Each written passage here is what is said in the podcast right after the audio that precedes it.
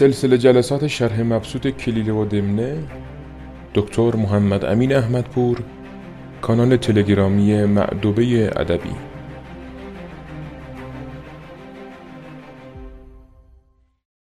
بسم الله الرحمن الرحیم. وارد ماه مهر شدیم و جلسه دیگری از کلیله و دمنه رو با هم میخوانیم. ظاهرا جلسه بیست و دوم هست و در جلسه قبل تا داستان آن سه ماهی و آبگیر خوندیم.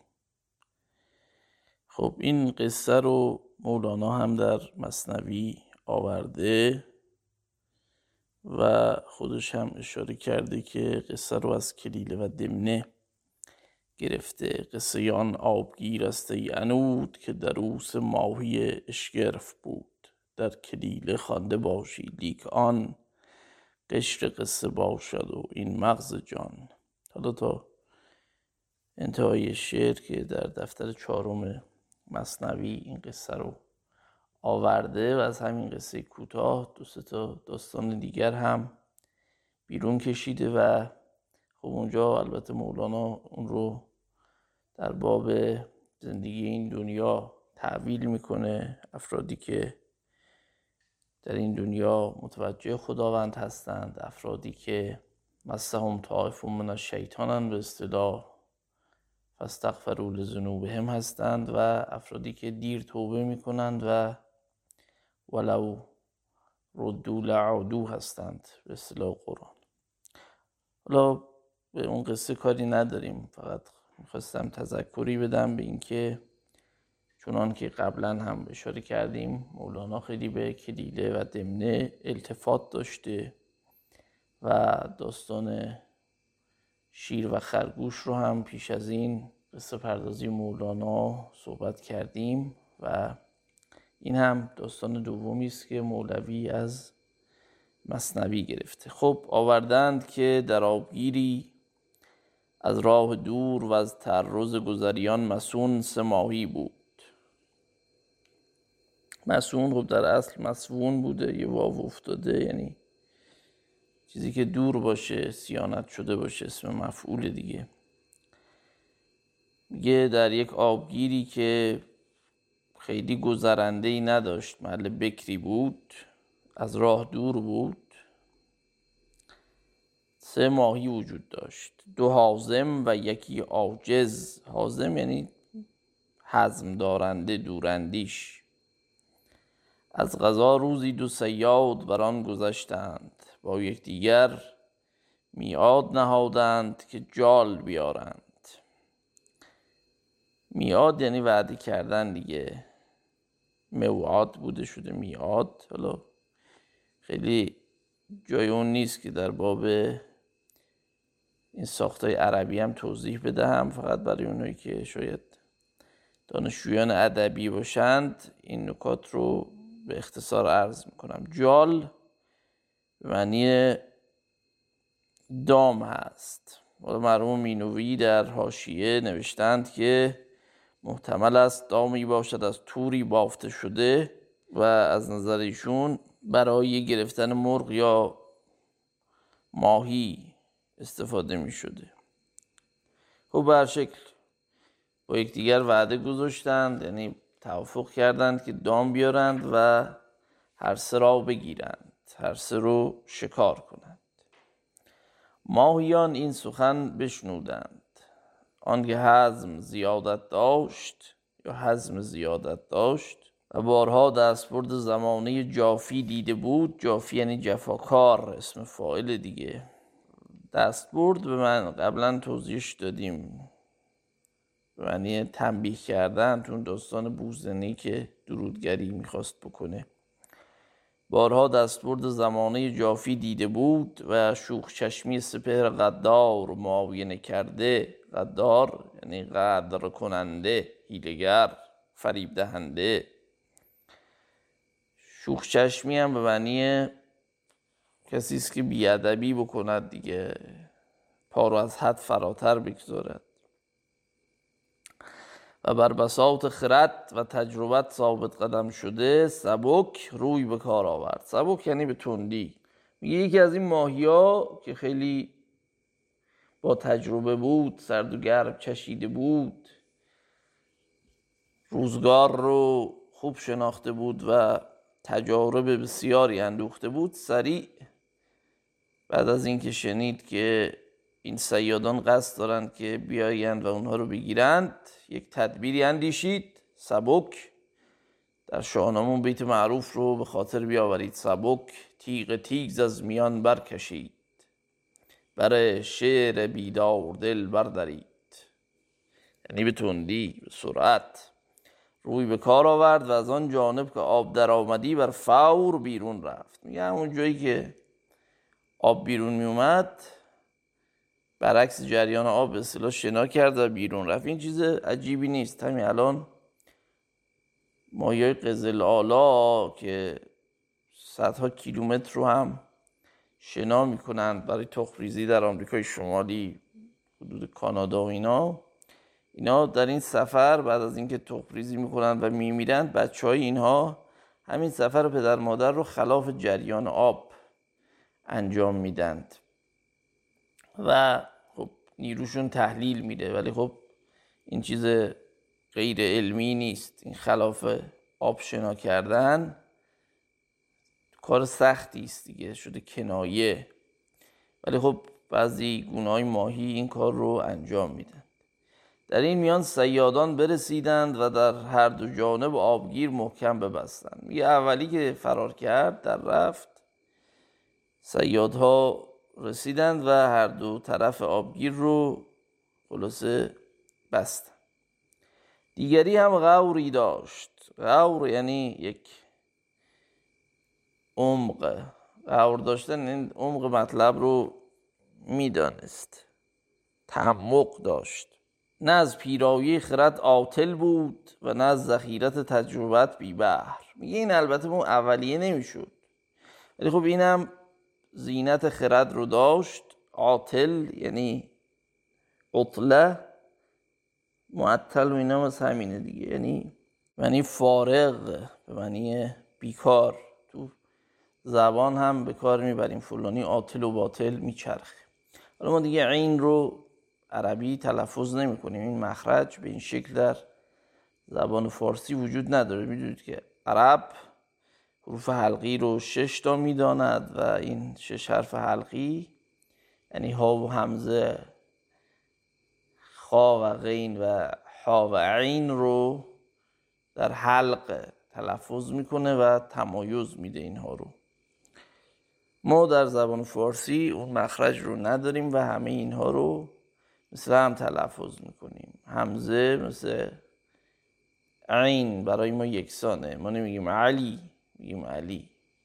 ولی اونا این تفاوت رو دارن در تلفظ. خب با خود گفت، میگه تجربه هم داشت، از ذخیره تجربت بی بهره نبود. با خود گفت غفلت کردم و فرجام کار غافلان چنین باشد و اکنون وقت حیلت است، هرچند تدبیر در هنگام بلا فایده بیشتر ندهد و از ثمرات رای در وقت آفت تمتع زیادت نتوان یافت. میگیم با خودش گفت که خلاصه سستی کردیم، کاهلی کردیم، ولی به شکل الان اگرچه اقدام اگر از وقتش بگذره اون اثر حقیقی رو نداره، منتها باید کاری کرد و دست روی دست نگذاشت. این هم فکری کرد، تدبیری کرد. من این قصه رو که میخونم یاد یه صحنه‌ای در یکی از همین فضای اینترنت و اینا دیدم که یک عقاب گر، عقاب گر آمریکای شمالی که نماد کشور آمریکاست، به سه تا جوجه عقاب ماهیگیر که البته تقریباً بالغ شده بودند حمله کرد. یکیشون فرار کرد، یکیشون کف اون آشیانه دراز شد و یکی متحیر موند، روز سومیه رو زد. تصویرش روی اینترنت هم هست، اگر ببینید. خیلی من اون تصویر رو که دیدم همین داستان کلیله و دمنه در ذهنم آمد. آسپری رو اگر سرچ کنید، جستجو کنید، بولد ایگل یا عقاب گر یا عقاب تاس که به اینها حمله کرده رو احتمالاً برای شما بیاورد. بولد ایگل، بی ای ال دی. خب بگذاریم، این هم نکته‌ای بود که در ذهن من آمد و خوش داشتم این رو با دوستان در میان بگذارم. ببینیم آیا شما هم همین برداشت رو بعد از دیدن اون تصویر، اون فیلم خواهید داشت یا خیر. شاید بنده خیلی در کلیله فرو رفتم. خب میگه این که خیلی از خرد و تجربه خالی نبود، با خودش گفت که خلاصه با این همه عاقل از منافع دانش هرگز نومید نگردد و در دفع مکاید دشمن تأخیر ثواب نبیند. مکاید جمع مکیده، کید و حیله. میگه باز عاقل در دفع حیله دشمن تأخیر نمیکنه. زمان هر چیزی زمانه طلایی و خاصی داره دیگه. شما اگر از اون زمان بگذره دیگه هر فعالیتی هم بکنی اون اثری که باید داشته باشه رو طبعا نخواهد داشت و به اون هدفی که داری نمیرسی. منتها باز در اون حدی که ممکن هست انسان باید ولو فرصت فوت شده باشه تدبیر داشته باشه. این هم خب یه قصه است برای سیاسیون ما یا هر سیاستمداری که اگر فرصت رو از دست داده باشه نباید متحیر باشه، باید یه تصمیمی به هر شکل بگیره. وقت ثبات مردان و روز مکر خردمندان است. پس خیشتن مرده ساخت و بر روی آب ستان میرفت. ستان یعنی به پشت. کسی که به پشت تاقواز به اصطلاح دراز بکشه بهش میگن ستان. آه. این حالت خوابیدن رو بهش میگن ستان. میگه مثل مرده، مثل ماهی مرده که میاد روی آب و موج آب این رو این ور اون ور میبره. میگه این کلک رو زد، صیاد او را برداشت و چون صورت شد که مرده است بیانداخت. میگه ماهیگیر اینو گرفت و احساس کرد که این مرده، به درد نمیخوره، پرتش کرد یا شاید انداختش جایی که گمان کرد شکار شده. این هم یه معنی است بر شکل. به حیلت خیشتن در جوی افکند و جان سلامت ببرد و جان سلامت ببرد. میگه ماهیه تقلا کرد. خب ماهی رو که بندازی توی خشکی گلیز ویلیز میکنه بر شکل، این ور اون ور میپره. این نزدیک آب این رو انداخته بود و این با تلاش توانست خود رو به اون ور جوب بیفکند و نجات پیدا کند. این رو حالا توی متن عربی هم گفته فاخذ الصيادان وظناها ميتة فوضعاها على الارض بين النهر والغدير فوثبت الى النهر فنجت. میگه اون رو انداخت در زمینی که بین آبگیر و نهر بود، میگه و نجات پیدا کرد. و اما العاجزه فلم تزل في اقبال و ادبار حتى صیدت. میگه اون ماهی عاجز در اقبال و ادبار بود و تا صید شد. و آن که غفلت بر احوال وی غالب و عجز در افعال وی ظاهر بود، حیران و سرگردان و مدهوش و پاوکشان چپ و راست می رفت و در فراز و نشیب می دوید تا گرفتار شد. پاوکشان معنی لنگ بودن هست، تلاش بیهوده کردن هست. حالا اینجا برای ماهی آورده در حالی که خب ماهی پا نداره. من که بپذیریم این ماهی از نوعی بوده که دست و پا داشته، اینم معنی میده. حالا خود آقای مینوی اینجا گفتن که پای کشان برای انسان و حیوانات دیگری که پای داشته باشند حالت عجز در راه رفتن را میرساند. اما اینجا از برای ماهی بی دست و پا که در فراز و نشیب میدویده است خالی از غرابت نیست. خب حالا اگر میخواید بنده بگم این غرابت نداره، البته خب این ماهی که یک جور دست و پا داره، تقریبا دست داره، بالها شبیه دسته، داریم انواع مختلفی.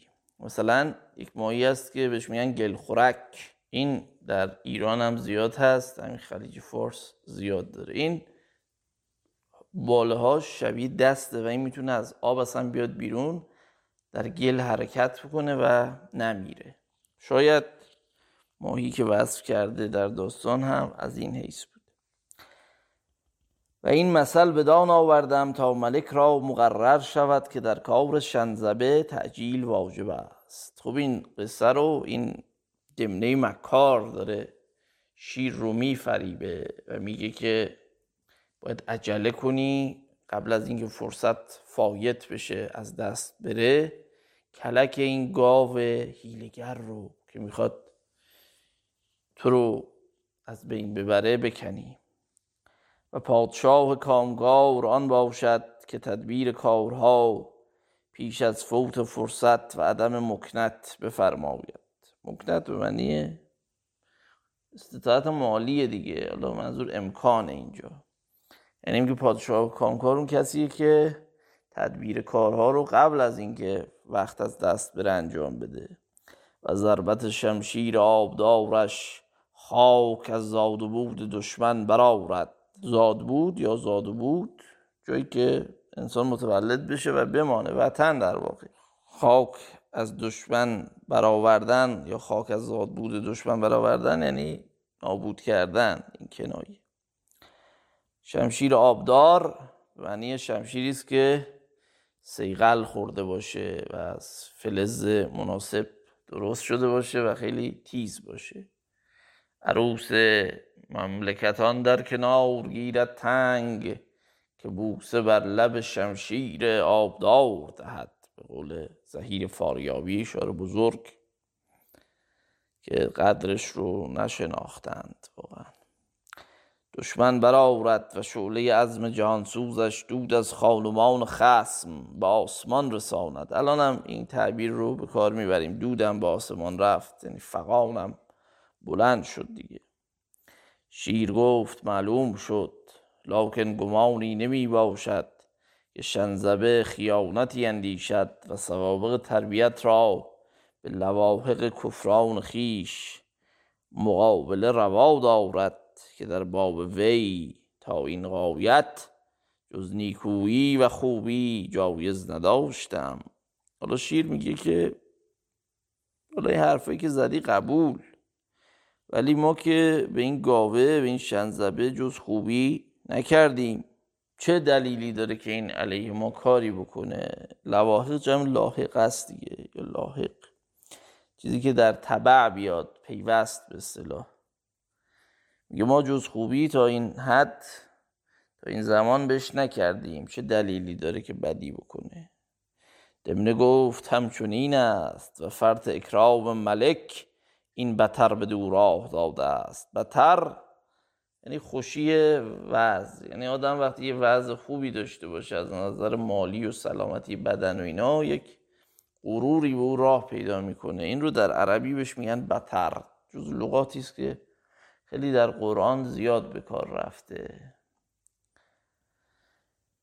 این تعبیر تعبیر قرآنی است در واقع.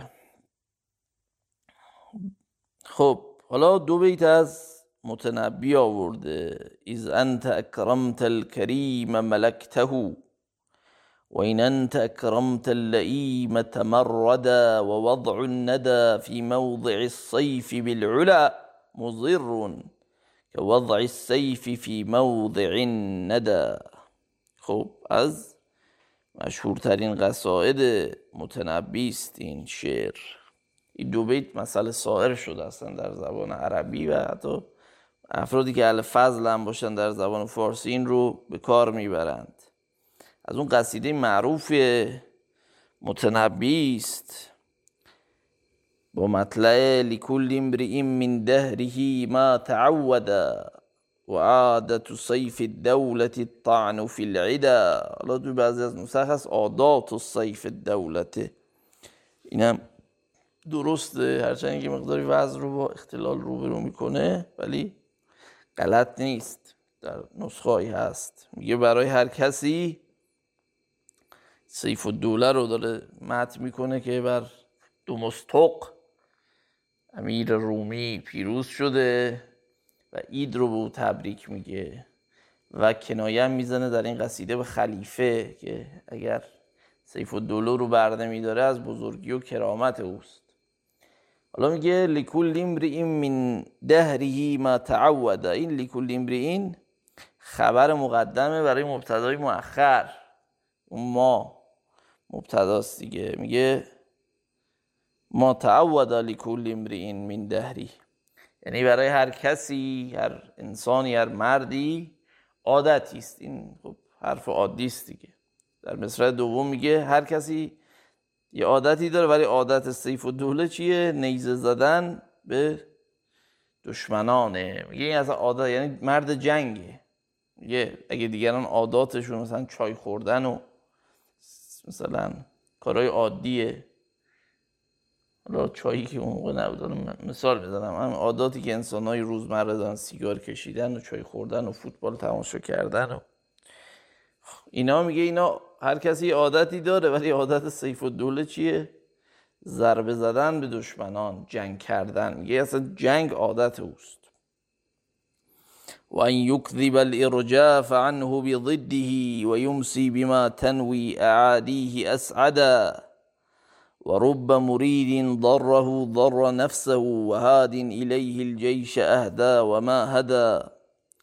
خیلی ابیات زیبایی داره این قصیده. هو البحر غص فیه اذا کان ساکنا علی الدر واحذره اذا کان مزبدا فانی رأیت البحر فانی رأیت البحر یعثر بالفتى و هذا الذي یأتی الفتى متعمدا. میگه این مثل دریاییه که اگه دریا به هر شکل اتفاقی کسی رو غرق میکنه، این تعمد داره که افراد رو در خودش غرق کنه تا به این دو بیت میرسه که در واقع داره خلیفه رو کنایه میزنه.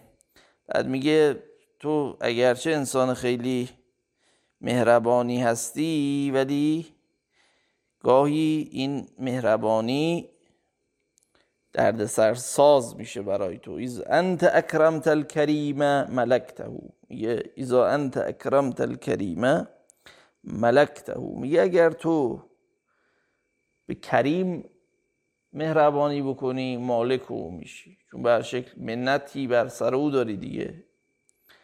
و این انت اکرمت اللئیم تمرده، میگه وقتی اما اگر تو به لئیم مهربانی بکنی، آدم پست بیچشم و رو که قدردان نیست، به این مهربانی بکنی، این سرکشیش افزون میشه، هوا برش میداره، به اصطلاح گمان میکنه که کسی است، تمردش بیشتر میشه. و وضع ندا، این دو بیت با همه دیگه. و وضع ندا، ندا یعنی بخشش، کرم. میگه فی موضع سیفی بالعلا مضرون، این در واقع اصل شعر این بوده دیگه. و وضع ندا فی موضع سیفی مضرون بالعلا، یعنی نیکو کردن، نیکویی کردن، بخشیدن، کرامت به کسی، کریم بودن نسبت به کسی در جایی که باید شمشیر رو به کار برد. فی موضع سیفی مضرون بالعلا، اون بزرگمنشی تو زیانباره دیگه، بزرگیت رو آسیب میزنه. چرا؟ کما این که اگر جایی که باید ببخشی و نیکوکاری کنی شمشیر رو به کار بگیری. میگه این هر دوش بده، به اصطلاح درشتی و نرمی به هم در به هست، چو فساد و رکزن که مرهم نه هست. این خیلی مهمه، این دوتا باید با هم باشه دیگه، خیلی مهمه.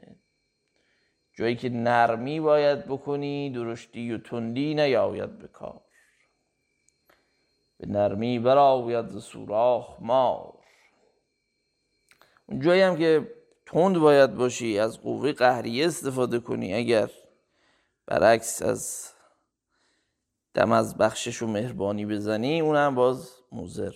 حالا دیگه قصیده رو توضیح نمیدم، بسیار زیباست، شاهکار. اگر شما بتوانید ابیاتی از این رو لااقل همین دو بیتش رو حفظ کنید، در صحیفه خاطر داشته باشید، بسیار زیباست. و بعد گوهر لعیم زفر، حالا این رو قبلا توضیح دادیم دیگه، مرحوم مینوی رو لعیم زفر ثبت کردن، قبلا توضیح دادم که لعیم زفر با توجه به اشاراتی که دوستانم کرده اند مثل دکتر شفیعی کدکنی و جناب آقای دکتر سهیل یاری و دیگران، این درست‌تره، مثال‌هایی هم ازش خوندیم. و بعد گوهر لعیم زفر همیشه ناصح و یک دل باشد، تا به منزلتی که امیدوار است برسید، پس تمنی دیگر منازل برد، که شایانی آن ندارد. شایانی یعنی شایستگی. میگه آدم پست فطرت وقتی به یه مرتبه او رو برسونی، این دوست داره باز قدرت بگیره که شایستش نیست. میگه ما که همینجوری یلخی و الله بختکی و کشککی به این مرتبه رسیدیم، حالا دنبال کارهای دیگه باشیم. میبینید اکثر سیاستمدارا این تیپی هن، حالا به خصوص در ایران افراد به درد نخور، افراد بی ارزشی که با ریاکاری و این کارا به قدرت رسیدن. خب میگن اون یکی که از ما بدتره، پستش بهتره، منم تلاش بکنم به همون جایگاه برسم. همین حرفی است که جناب دمنه اینجا میزنه. و دست موزه آرزو و سرمایه غرض، بدکرداری و خیانت را سازد. دست موزه رو استاد مینوی گفتند که وسیله پیش بردن، آلت اج... اجرا اصل معنا، ابزار کارهای دستی بوده است. حالا اینجا به نظر بنده بیشتر میخوره که منظور دستکش باشه در این معنا، موزه پا و موزه دست، و یک نوع تشبیه به کار برده، دستکش آرزو. و بنای خدمت و مناصحت بی اصل و ناپاک، بر قاعده بی امید باشد. میگه آدم بی ارزش ناپاک کثیف اگرم خدمتکاری بکنه یا نصیحت بکنه، خودش رو آدم خوبه نشون بده، این دوم یا ترسی داره یا امیدی داره، از این دو حالت خارج نیست، برای رضای خدا به اصطلاح هیچ گربه موش نمیگیره. چون ایمن و مستغنی گشت، به تیر گردانیدن آب خیر و بالا دادن آتش شر گراید. میگه وقتی ایمن شد، مستغنی شد، بی‌نیاز شد، آب رو تیره میکنه. آب تیره کردن کنایه از خراب کردن کار دیگه. و بالا دادن آتش شر، آتش شر رو بالا میده، فتنه درست میکنه. در واقع اینا کنایاتی است که در همین معنا به کار برده. و حکما گفتند که پادشاه باید که خدمتگاران را از عاطفت و کرامت خویش چنان محروم ندارد که یک بارگی نومید گردند و به دشمنان او میل کنند، و چندان نعمت و نیت ندهد که به زودی توانگر شوند و هوس فضول به خاطر ایشان راه جوید و اقتدا و آداب ایزدی کند. میگه پادشاه باید نه اینقدر افراد رو بترسانه و مردم رو دچار عسر و حرج کنه که اینا اصلا بگن کاش این بره،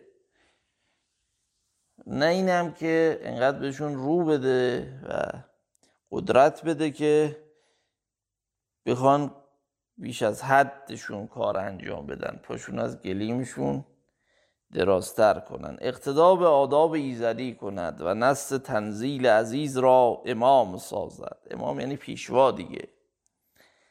این لغت خیلی محل بحثی است در بین شیعه و سنی که آیا امامت همون نیست که قرآن گفته همه میتوانند امام بشند و جعلنا للمتقین اماما، یا اون نیست که شیعه میگوید معتقد به نصب آسمانی است. امام به معنی پیشرو دیگه در معنای کلی. نص تنزیل عزیز، تنزیل به معنای قرآن یعنی اون چیزی که به تدریج نازل شده در خود قرآن هست. تنزیل من حکیم حمید، سوره فصلت.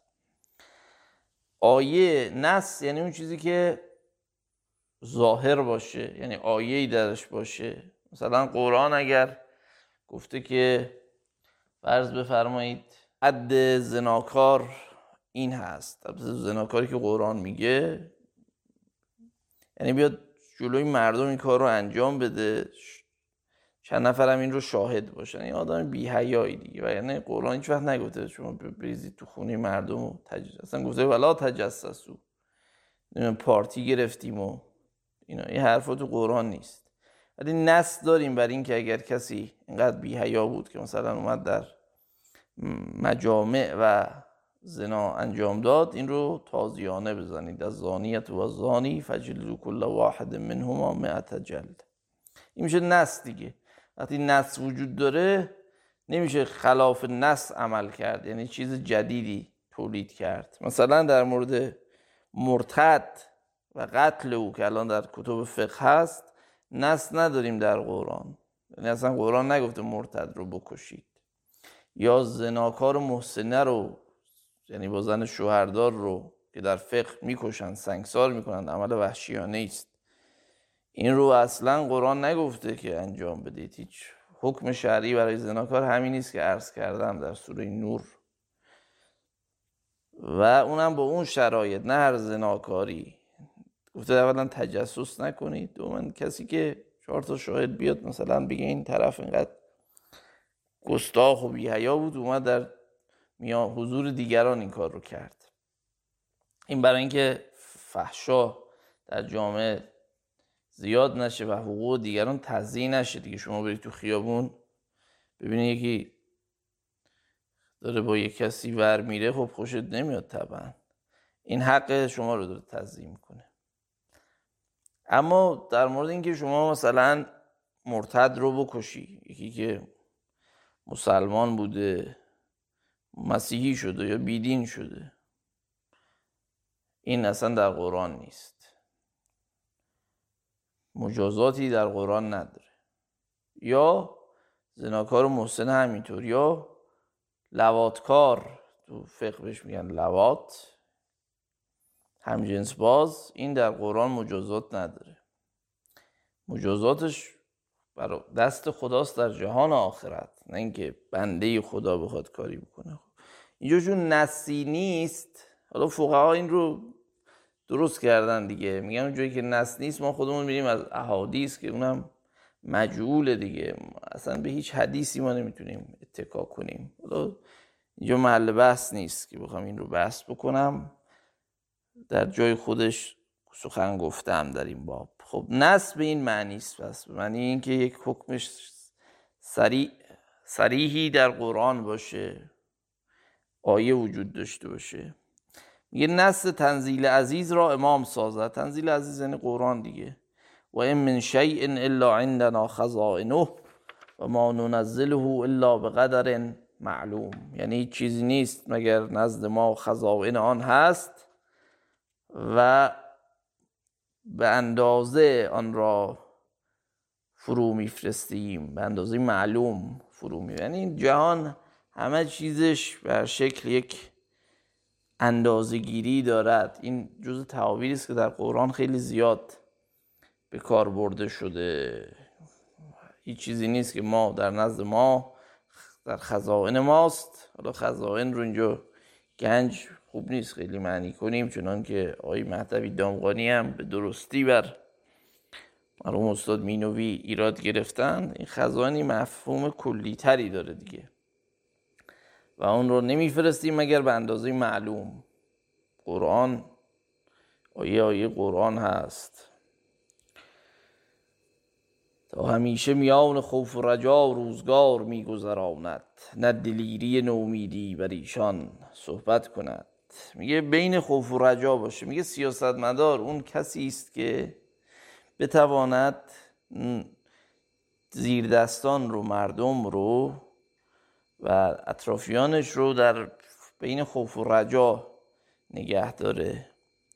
این هنر سیاستمدار همینه در واقع.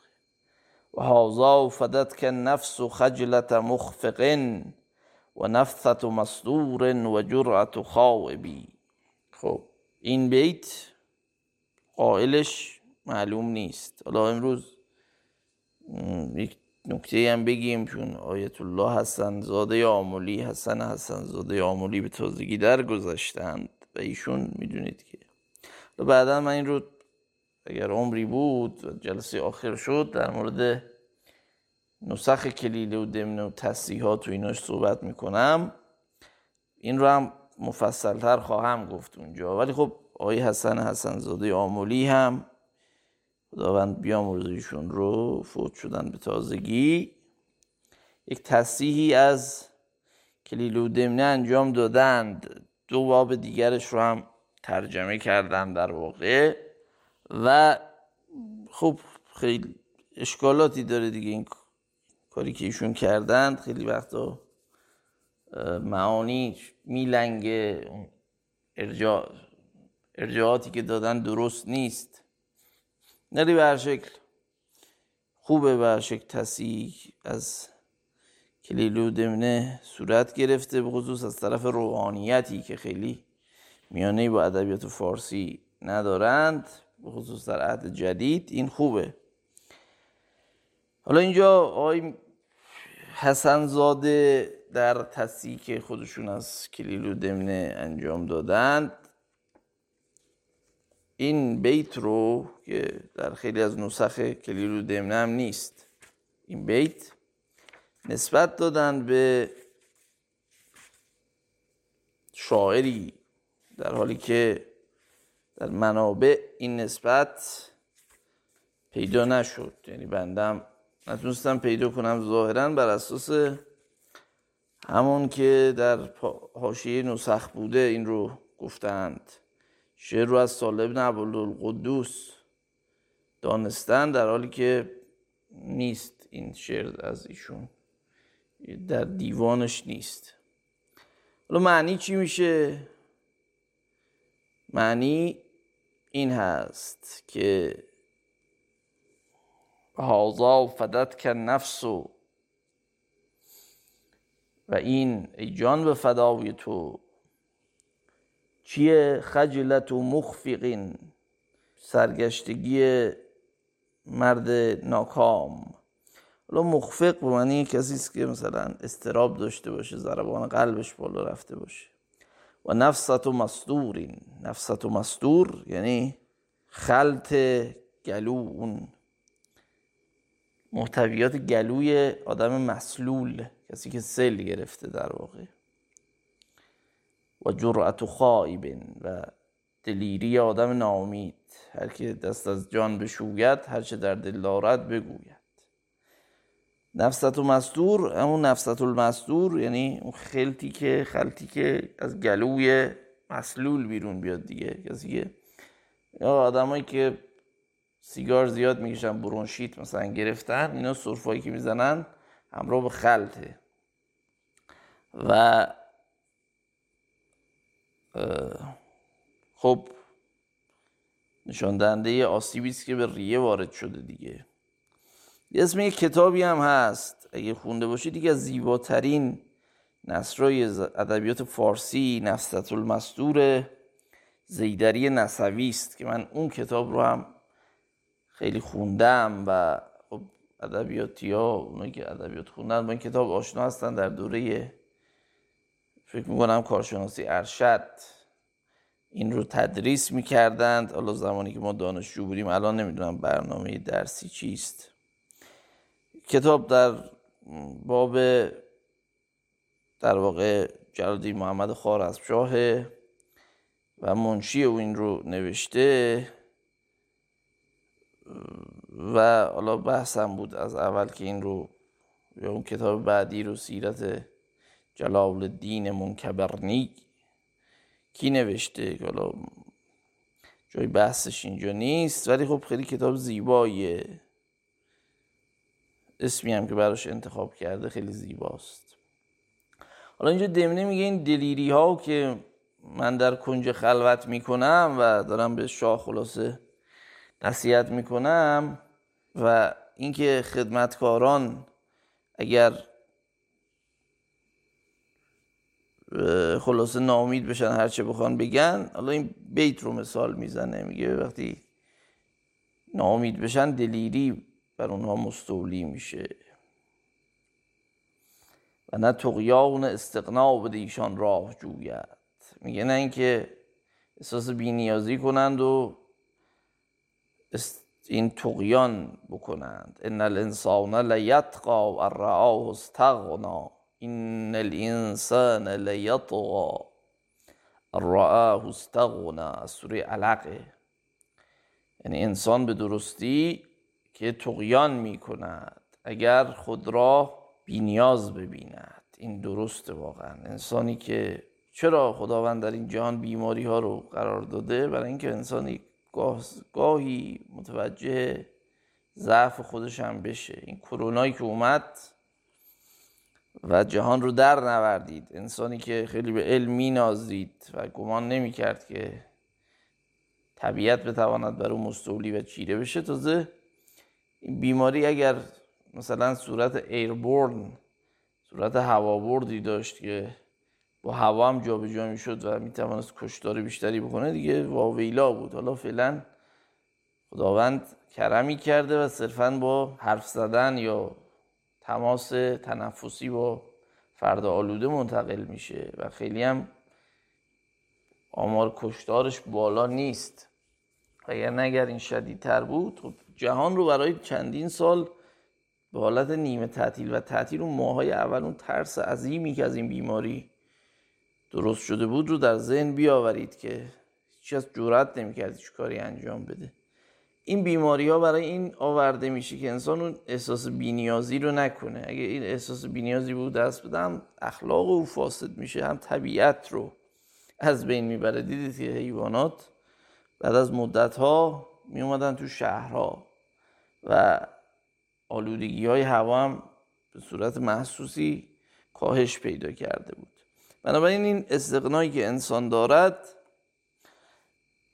گاهگاهی باید یک تلنگری به او بخوره که بفهمه خیلی هم خبری نیست. و به باید شناخت ملک را که از کژمزاج هرگز راستی نیاید و بعد سیرت مذموم طریقت را به تکلیف و تکلف بر اخلاق مرزی و راه راست آشنا نتوان کرد.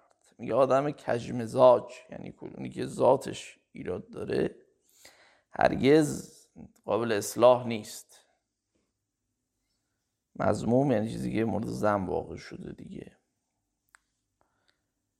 مذمت شده. میگه این با زور نمیشه اخلاقشو درست کرد و اخلاق مرزی و راه راست نمیشه هدایت کرد. در قرآن هم هست دیگه، انک لا تهدی من احبب. پیامبرم میگه تو هم که پیامبری هر کیو که دوست داشته باشی که نمیتونی هدایت کنی. یک مراتب دیگری دارد. حالا اینجا در کلیله و دمنه عربی داستان خیلی خیلی زیبایی هم آورده، داستان برقوس و قمل. قمل در واقع شپش و کک که توی متن فارسی نیست، این رو حذف کرده نصر الله منشی. حالا کلیت داستان هم براتون تعریف کنم شاید خالی از لطف نباشه. قشنگه. میگه یک قمله‌ای، یک شپشی، حالا چون مفرده بود بگیم قمله، قمل جمعشه، یک شپشی توی رخت خواب یکی از پولدارا بود. کم کم از خونش میمکید و به شکل خیلی معلوم نمیشد، اون طرف نمیفهمید که این چی کار داره میکنه. یک رفیق ککی داشت، یک برقوسی رفیقش بود. یه شب مهمان این شپشه شد.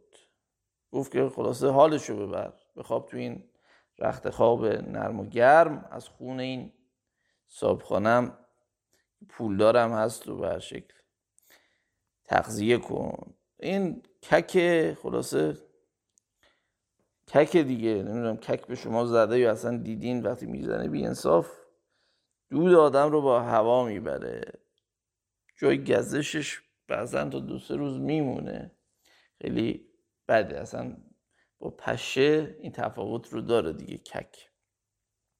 قدیم خیلی زیاد بود دیگه کک، مثلا توی امثال، توی کنایه های قدیمی به کسایی که خیلی زود رنجن میگفتن کک با آشترشش افتاده، چون اینقدر زیاد بود میریخت تو غذا میخوردن، اگه کسی این کار رو نمیکرد میگفتن این خیلی زود رنجه دیگه.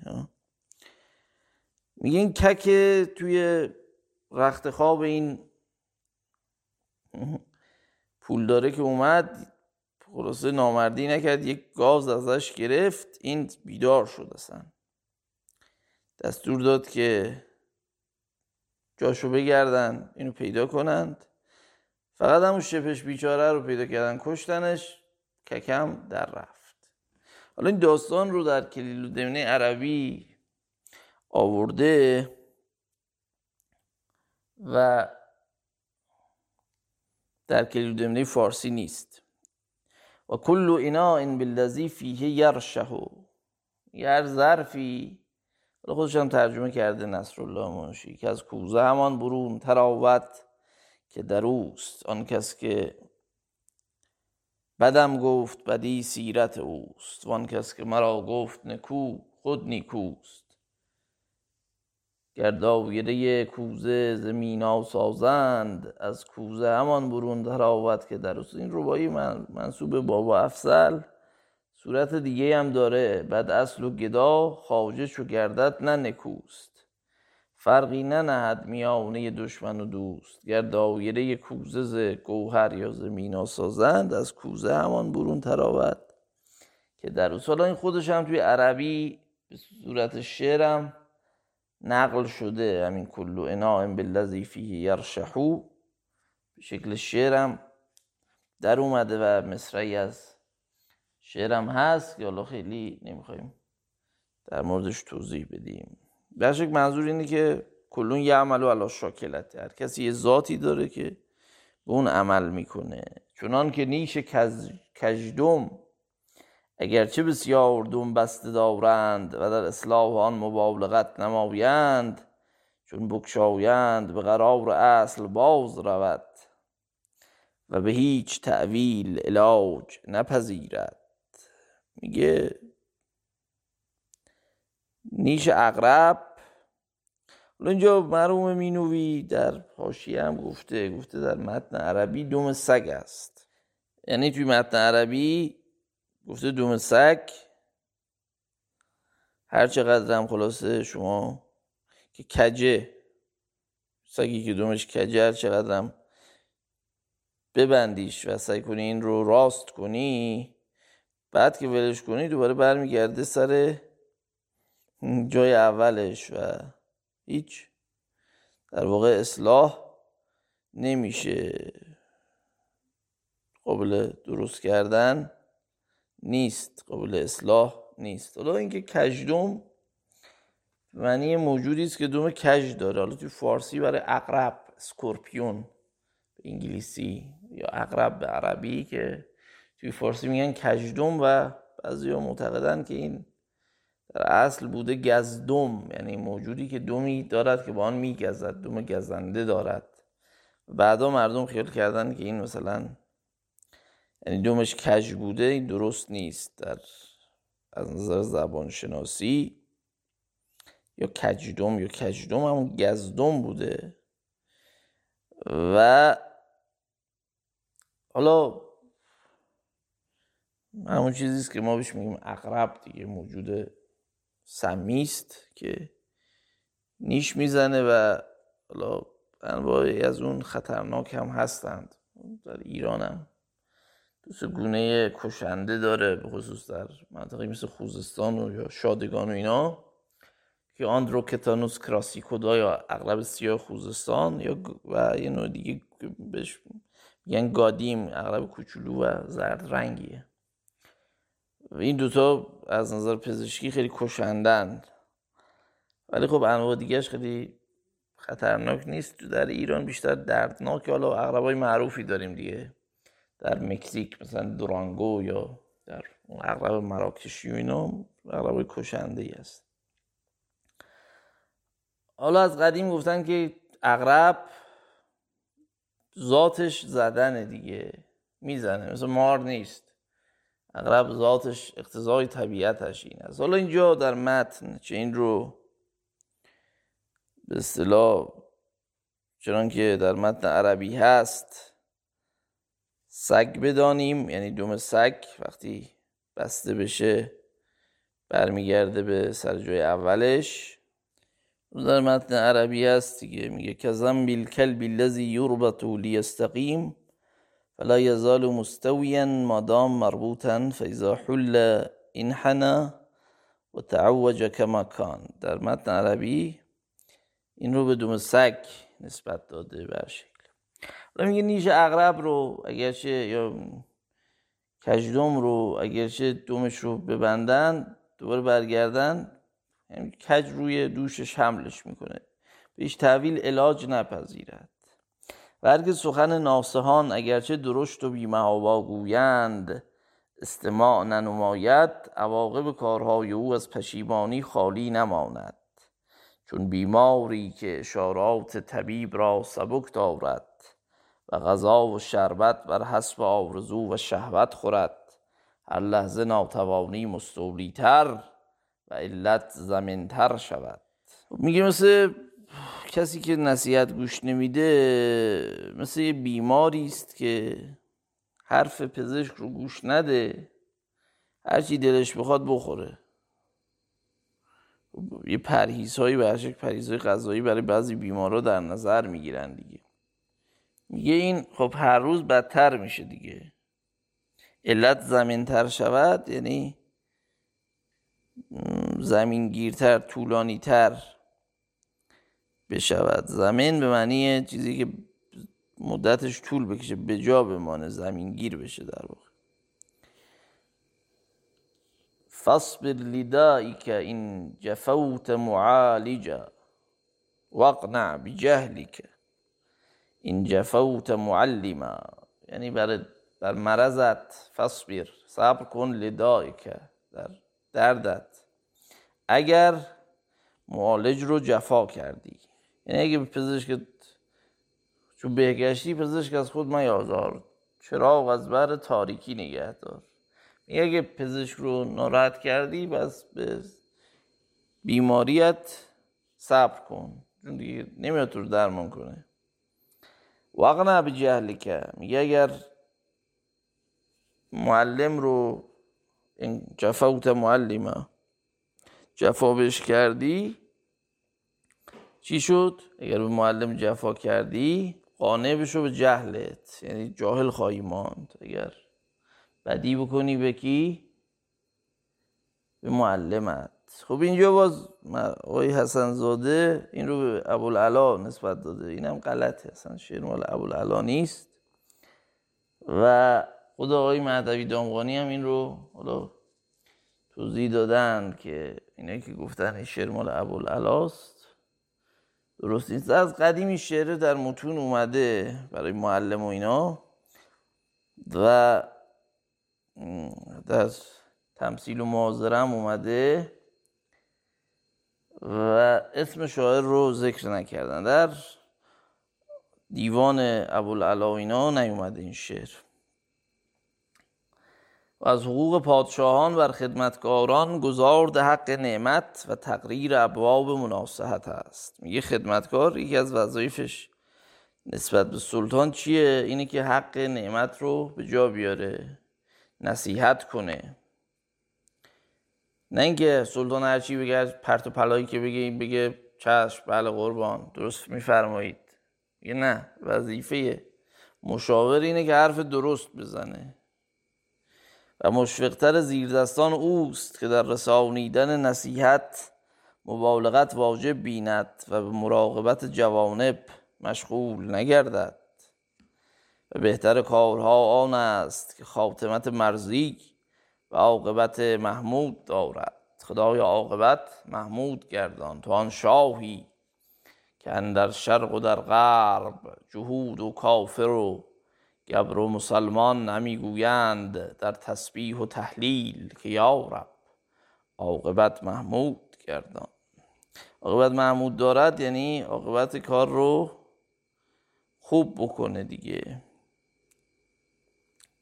و دلخواهتر ثناها آن است که بر زبان گزیدگان و اشراف رود و موافقتر دوستان اوست که از مخالفت بپرهیزد و در همه معانی مواسا کند. مواسا هم اصلش مواسات بوده دیگه، این رو قبلا توضیح دادم. داره در مورد بهترین چیزها میگه، میگه بهترین کار اونیه که عاقبتش خوب باشه. عاقبت خوب بهترین چیز هست. بهترین مدح اونیه که آدم بزرگ آدم رو مدح کنه. بهترین دوست اون کسیه که مخالفت نکنه، یعنی پایه باشه به قول امروز، یا یاری کنه. مواسات یعنی یاری دیگه.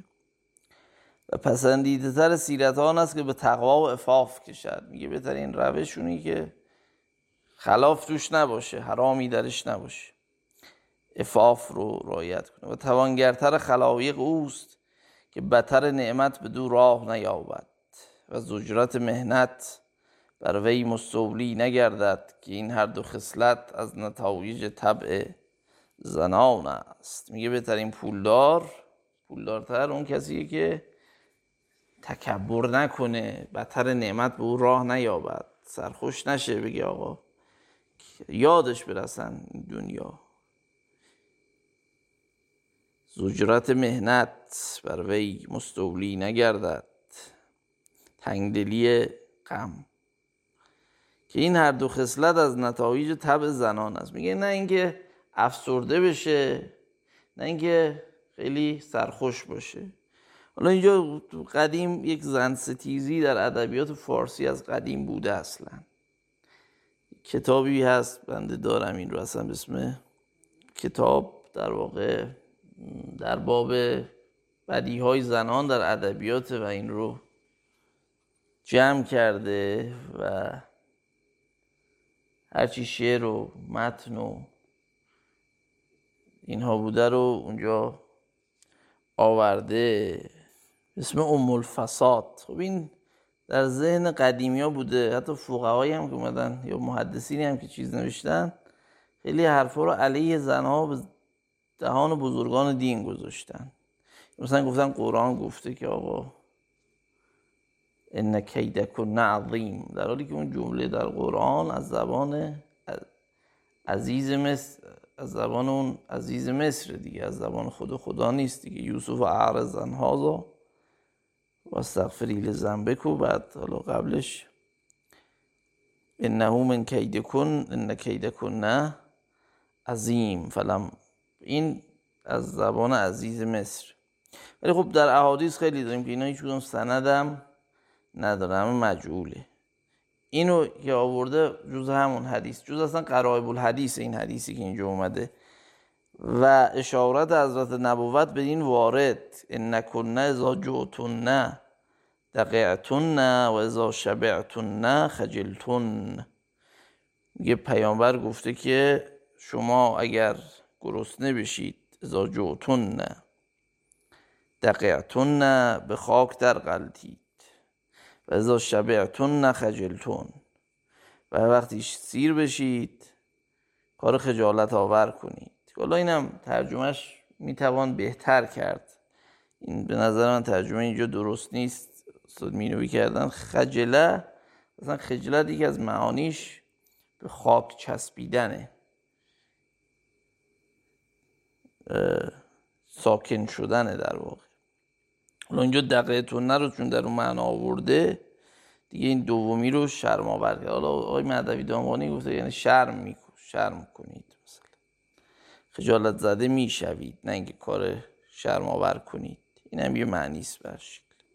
این حدیث اصلی نداره، جز غرائب الحدیث هم است. فما کان مفراحا اذا الخير مسه ولا كان منانا اذا هو انعم. میگه که این فرح نمیورزد، یعنی شادمان نمیشود وقتی به او خیری برسد، و منت نمیگذارد وقتی که صاحب نعمت شود. و انعما یعنی بهتره بگیم نعمت به کسی ببخشه. میگه منت نمیذاره وقتی ببخشه.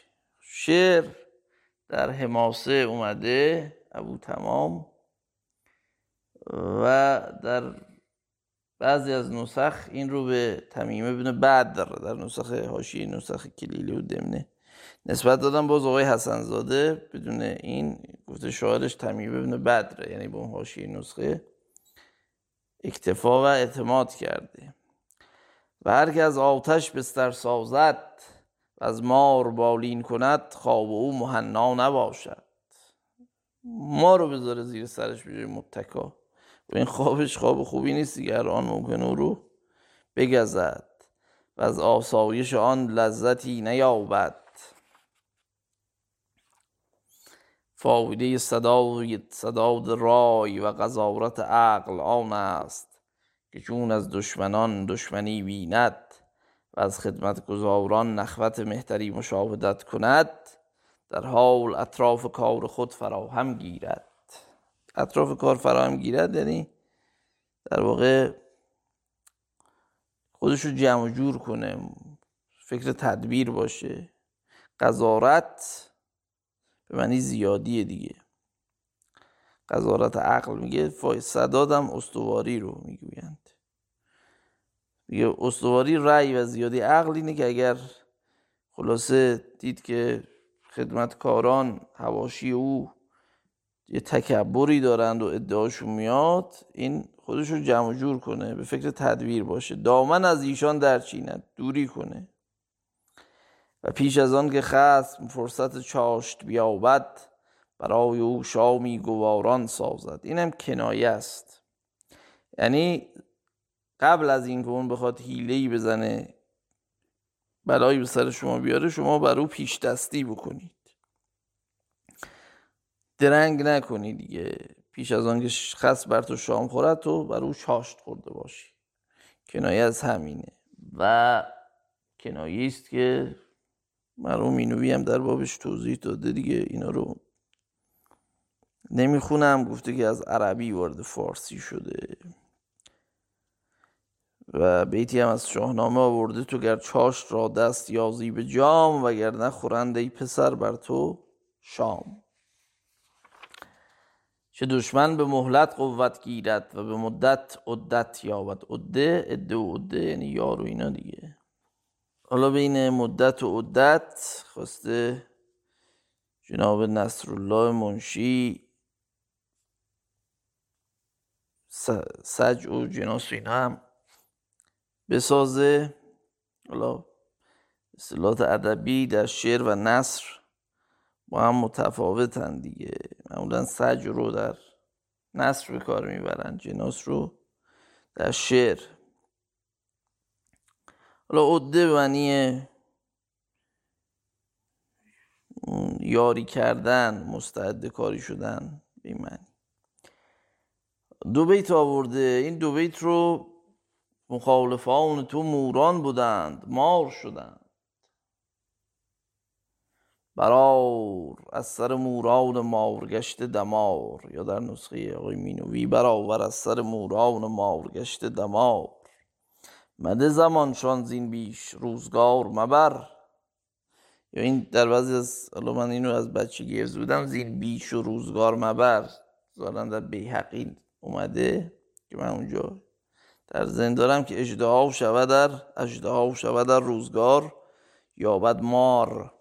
چه منسوب به مسعودی رازی، چون که بیهقی در احوال سلطان مسعود آورده که میگه یه شعری گفته بود این شاعر و سلطان رو نصیحت کرده بود که این قبایل ترک اجازه نده بیان توی مرز، این تو رو آسیب میزنن، و سلطان گوش نداد و در نهایت هم اون رو تبعید کرد و اونها علیه سلطان هم وارد عمل شدن و غزنویان رو برانداختن دیگه، اوزها و اینا. و این دو بیت رو از اون آورده، میگه مخالفان تو مور بودند، الان مار شدند، یعنی ضعیف بودند، قوی شدند. دمار از روز اینا در بیار. حالا دمار یک عصبی است، پیست در پشت که در قدیم در شکنجه ظاهرا این رو بیرون میکشیدند. در این معنای فارسی، در معنای عربیش هم معنی نابود کردن دیگه. میگه به اینا زمان نده، بیشتر از این روزگار تلف نکن، وقت تلف نکن. روزگار اگه مار پیدا کنه، مار رو میکنه چی؟ اژدها. کما اینکه مور رو کرده مار، مار هم میشه چی؟ میشه اژدها. اژدها یعنی مار بزرگ. قبلا در این باره توضیح دادم در جلسات اول، دیگه این رو تکرار نمیکنه. و عاجزتر ملوک آن است که از عواقب کارها غافل باشد و مهمات ملک را خوار دارد. و هرگاه که حادثه بزرگ افتد و کار دشوار پیش آید، موضع هضم و احتیاط را مهمل گذارد. میگه به در نخورتن شاه اینه که اصلا توجهی به کارهای مهم کشور نکنه، وقتی هم اتفاق مهمی بیفته این احتیاط رو از دست بده. و چون فرصت فایت گشت و خصم استیلا یافت، نزدیکان خود را متهم گرداند و به هر یک حوالت کردن گیرد. میگه وقتی هم که دشمن پیروز شد، این بیاد تقصیر رو بندازه گردن بقیه، بگه این بود، خودش رو مبرا بکنه، بگه بله هرچی خوبیه من کردم، هرچی بدیه بندازه گردن این و اون، هرچی خوبیه بگه کار ماست، هرچی بدیه بگه ما که گفتیم تقصیر شما بود. میگه این بدترین نوع حاکم هست، حکمران از این بدتر دیگه پیدا نمی شود. و به هر یک حوالت کردن گیرد، میندازه گردن این یکی اون یکی. خلاصه میگه که تقصیر شماست. خب این دو بیت هم بخونیم و تا اول همینجا باشه، چون زیاد طول کشید. فکر میکنم کافی باشد این دو بیت عربی رو که